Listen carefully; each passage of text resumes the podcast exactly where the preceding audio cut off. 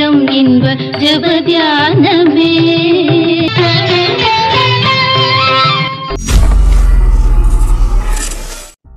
ஆண்டவராகிய இயேசு கிறிஸ்துவின் இணையற்ற நாமத்தில் இந்த கால வேளையில் உங்களை வாழ்த்துகிறேன். இப்பொழுது இருக்கிற கால சூழ்நிலையில் நீங்கள் விசுவாசமுடையவர்களாக இருங்கள். தேவையில்லாத பயங்களுக்கு இடம் கூடாதிருங்கள். விசுவாசத்தில் வல்லவர்களாக இருந்து தேவனுடைய வார்த்தையை நீங்கள் அவருடைய வாக்கு தத்தங்களை இதயத்திலிருந்து அறிக்கை செய்யுங்கள். இன்றைக்கு தியானிக்க போகிற வசனம் லூக்கா எழுதின நற்செய்தி நூல் பதினோராம் அதிகாரம் முப்பத்தி ஒன்பதாவது வசனம். கர்த்தர் அவனை நோக்கி பரிசெயராகிய நீங்கள் போஜனப்பான பாத்திரத்தின் பாத்திரங்களின் வெளிப்புறத்தை சுத்தமாக்குகிறீர்கள். உங்கள் உள்ளமோ கொள்ளையினாலும் பொல்லாப்பினாலும் நிறைந்திருக்கிறது. அப்படியானால் எதை ஆண்டவர் முக்கியத்துவப்படுத்துகிறார்? நம்முடைய உள்ளான தோற்றம் மனதின் தோற்றம். என்பதை இதற்கு தலைப்பு கொடுக்கலாம். விசுவாசி அல்லது ரட்சிக்கப்பட்டவர் என்று சொல்லப்படுகிற ஒருவரிடம் மதுபானம் வாசனை வீசுகிறது. ஒருவர் சிகரெட் புகைக்கிறார்.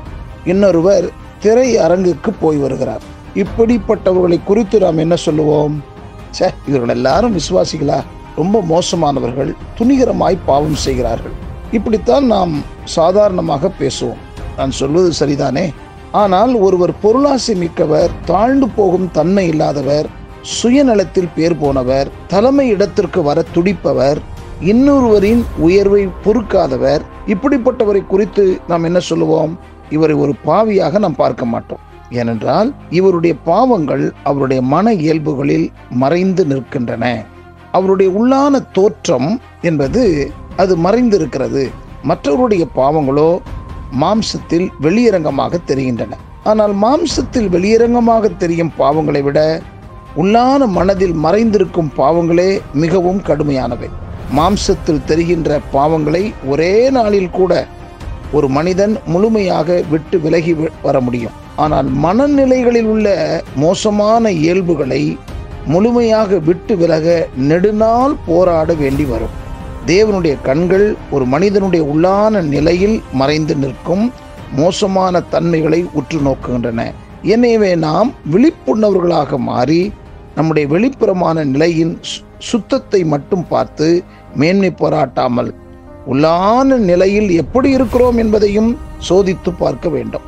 அநேகர் உள்ளான நிலையில் உள்ள தவறான குணங்களையும் ஆகாத பண்புகளையும் தீய தன்மைகளையும் நீக்குவதற்கு தேவ கிருவையை தேடாமல் சில நற்செயல்களை கொண்டும் ஒழுங்குகளை கொண்டும் அவைகளை பிறருக்கு தெரியா வண்ணம் மறைக்கவே முயற்சிக்கிறார்கள். இதுதான் இன்றைக்கு ஆவிக்குரிய உலகத்தில் நடக்கும் சம்பவம்.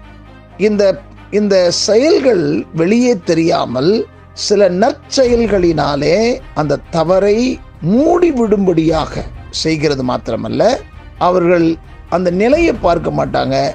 வெளிப்பிரகாரமாக செய்கின்ற அந்த செயல்களைத்தான் மற்றவர்கள் பார்ப்பார்கள். ஆனாலும் எதை மறைக்கின்றார்களோ அது அவ்வப்போது வெளிப்படவே செய்யும். என்றால் வேதம் சொல்லுகிறது எதையும் நாம் மறைத்து வைக்க முடியாது.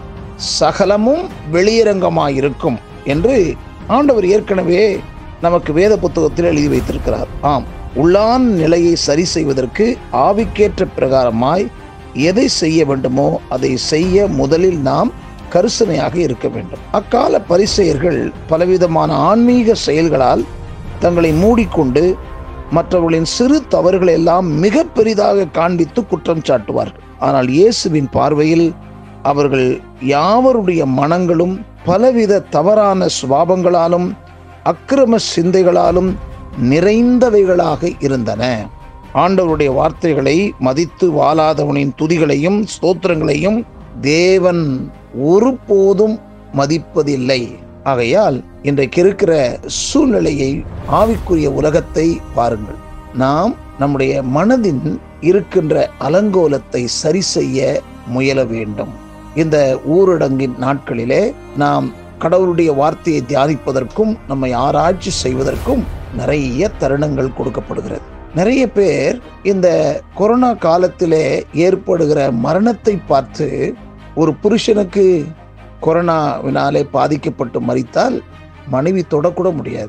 பிள்ளைகளும் அதை தொட முடியாது. உறவுக்காரர்கள் எல்லாம் எட்டி பார்த்துதான் அவரை பார்க்க முடியும். இதை நம்ம சிந்திக்கிறோமா?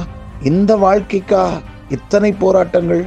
ஆகையால் இதை யோசித்து பார்த்து நாம் சரி செய்ய வேண்டிய உள்ளான மனதில் இருக்கிற சரி செய்ய வேண்டிய காரியங்களை சரி செய்ய முயலுவோம். கத்தரோடு நாம் நடப்போம். அவர் இருக்கிற இடத்துல நாம் சேருவதற்கு ஏதுவாக பிரயாசம் எடுப்போம் கிருபையை பற்றி கொள்வோம் தேவன் உங்களை ஆசிர்வதிப்பாராக. ஆமேன். காலை கருணை பொற்ப